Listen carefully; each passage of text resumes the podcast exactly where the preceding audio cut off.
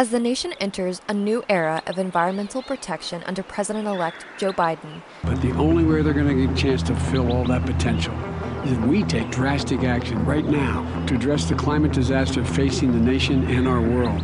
The city of Austin continues its own eco-friendly efforts. In two thousand nine, as the climate crisis escalated, the city set its sights on becoming not only a green space city, but a green waste city too, by signing on to the Zero Waste by twenty forty goal. U T students and professors have collaborated with the city on various environmental efforts, as Director of Sustainability at U T, Jim Walker, explains. There's a lot of, of faculty who are who use the Austin area as kind of a backyard laboratory. Uh, so we there are um, research projects, and students are doing research projects all the time about what's going on within the city.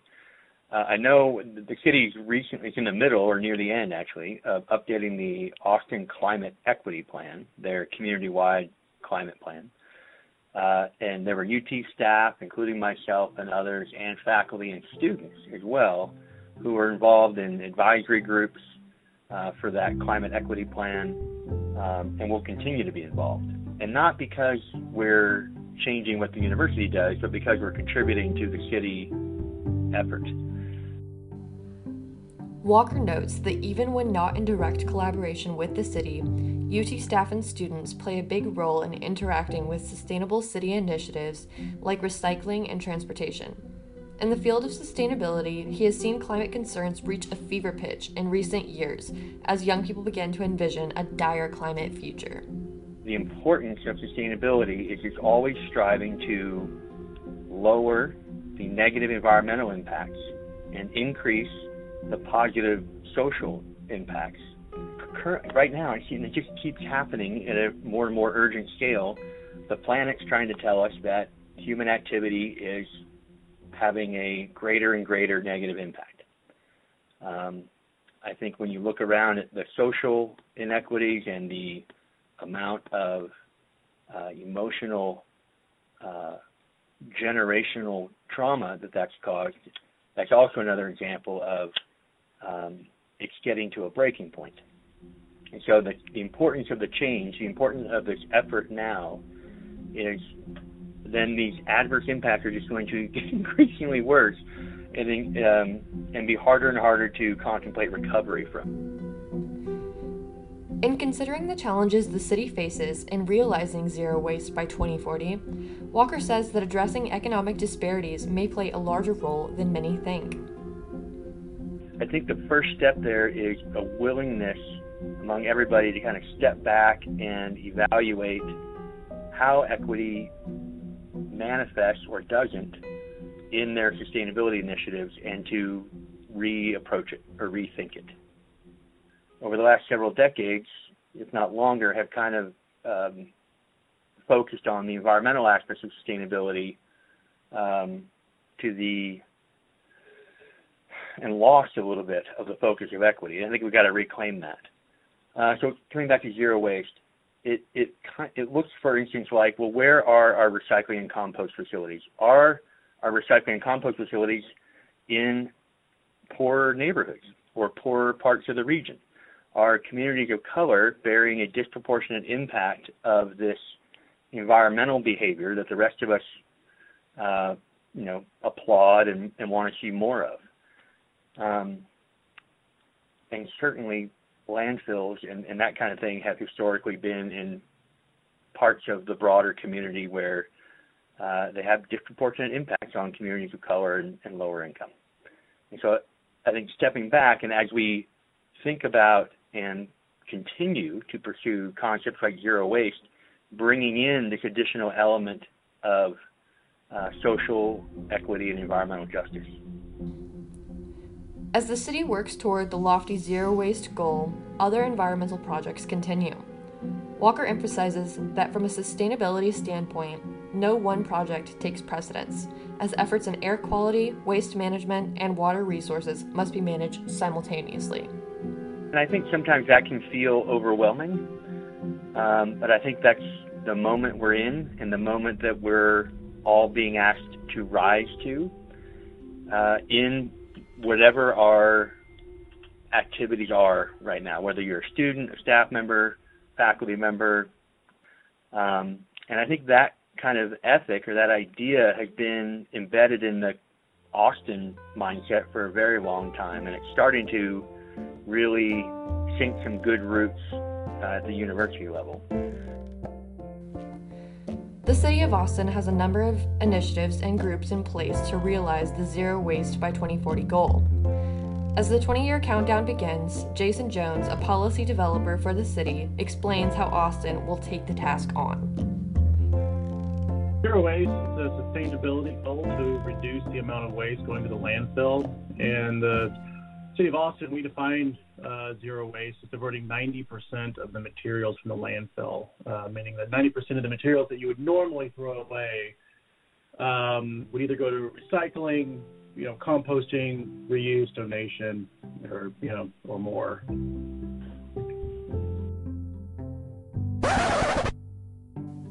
So, not quite zero waste. Yet, the ninety percent diversion goal is still quite a feat anywhere, especially in a big city where there are many types of trash. Jones's colleague, Natalie Beth, a program manager with Austin Resource Recovery, describes how recirculation of products is a key part of landfill diversion strategy. So when we keep resources circulating by not throwing them away, by reusing them, by repairing them, by putting them in the recycling bin, or, or you know, if they're food or organic material, putting them back into our soil through composting, we're keeping those things in our city, um, keeping those materials and products here, circulating, producing value. And that also reduces the need to make new things, which is where a lot of environmental impact and climate impact comes from. The City of Austin already boasts a robust recycling program and is in the process of expanding the reach of curbside composting bins, which are available in three quarters of the city now. Um, of course, also, as if you think about waste, you likely think about landfills, and um, you know, landfills produce methane, which is a, a, a key contributor to climate change as well. Um, and you know, we don't want to use up all of our land in our city, our beautiful land here in Austin, with landfill space. So as much as we can reduce our waste means we're reducing our, our need for landfill space. As sustainability expands in the city, the importance of individual behavior is apparent. Misuse of resources in fast fashion present a challenge to realizing the zero waste goal, as does the so-called disposable culture that favors single-use and limited-use products. Um, as a city trying to handle waste materials, like one specific example would be in the fashion industry and fast fashion. So you see um, these trends where people are um, buying way more clothes, but actually clothing utilization is down. So how often people are wearing clothes is going down. People are tend to buy things to wear just for a few times. Um, and then therefore, like, the products are designed for that and only meant to be used a few times, which limits, you know, how repairable they are um, and how much value they have on secondhand markets. So, you know, that's just one specific example, but we see that across lots of different types of products and materials where um, things are designed for a short period of time and not what we would hope, which is, you know, years and years and years, so that they can stay in use and those products and materials can continue, can stay producing value for us rather than in a, in a landfill somewhere. Though the Zero Waste by twenty forty goal is city-specific, it has to account for highly varied products and consumers who have different education and potentially different goals around sustainability. You know, there, there's a lot of regionality to recycling across the country. You know, for example, some areas glass can be recycled, in other areas it cannot. And you know, we've got a lot of, you know, visitors to Austin, people moving to Austin, um, even longtime residents. It leads to uh, confusion as to what can and can't be recycled, and um, leads to something we call contamination. And what that means is, you know, incorrect materials, you know, being put, you know, either into the recycling or the or the recyclable material, you know, being, um, I don't know, Korean food or something, you know, that, that makes it. Uh, You know, leads to inefficiencies with the ability to recycle it. Um, and we see it increasing uh, contamination here in Austin. We've got about a twenty percent contamination rate right now, um, which is, uh, but it's something that we're seeing, I think, across the nation. And That's in part due to, um, you know, not just people putting things in the wrong bin, but also there's just we're seeing increasing uh, complexity of uh, packaging and products and the way that they're made, and a lot of single-use items and, you know, multiple types of materials, you know, in one type of packaging, with which a lot of times means you can't recycle it. For manufacturers, single-use products are highly lucrative.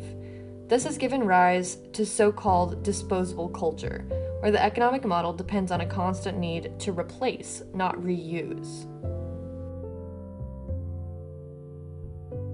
Being a little bit of a, an armchair psychologist right now, just, but, you know, we're seeking a new phone and, you know, new trends, and, you know, our, we have marketing that, that leads us in that direction, and that all of contributes to this disposable culture.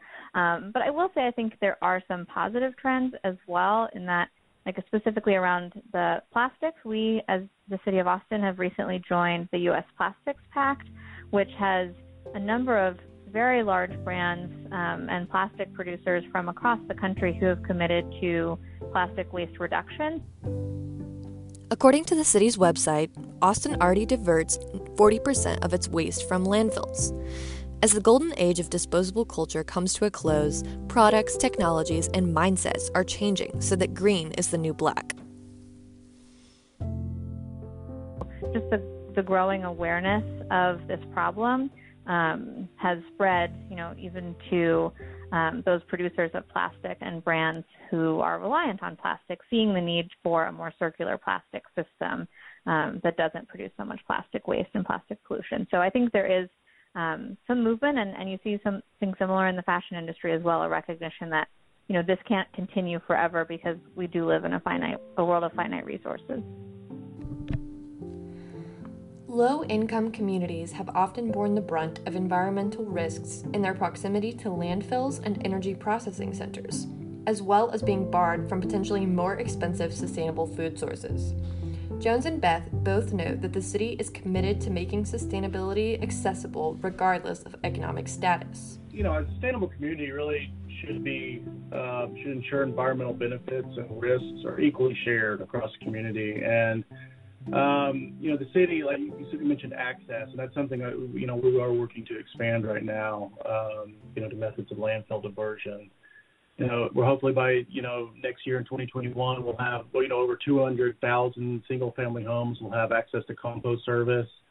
Uh, City Council recently um, increased um, the size, the minimum size of recycling containers at multifamily properties. And uh, we have one drop-off center down south, and we're, we're hoping to expand and look for opportunities to, you know, kind of expand that access footprint across the city.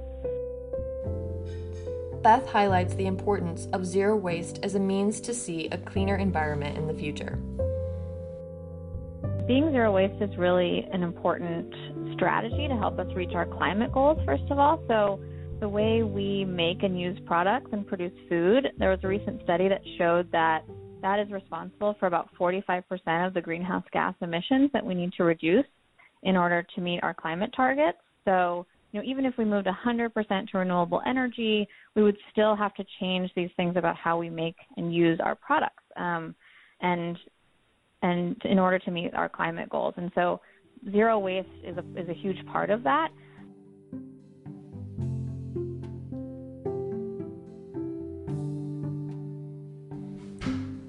For the Daily Texan, I'm Anna Kay Reeves.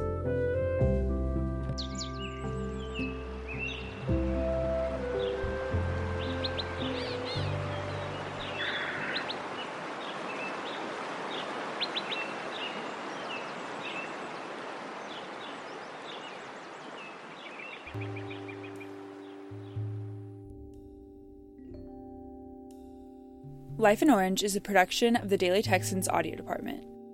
Make sure to subscribe to us on Spotify, Apple Podcasts, Stitcher, or wherever else you get your podcasts.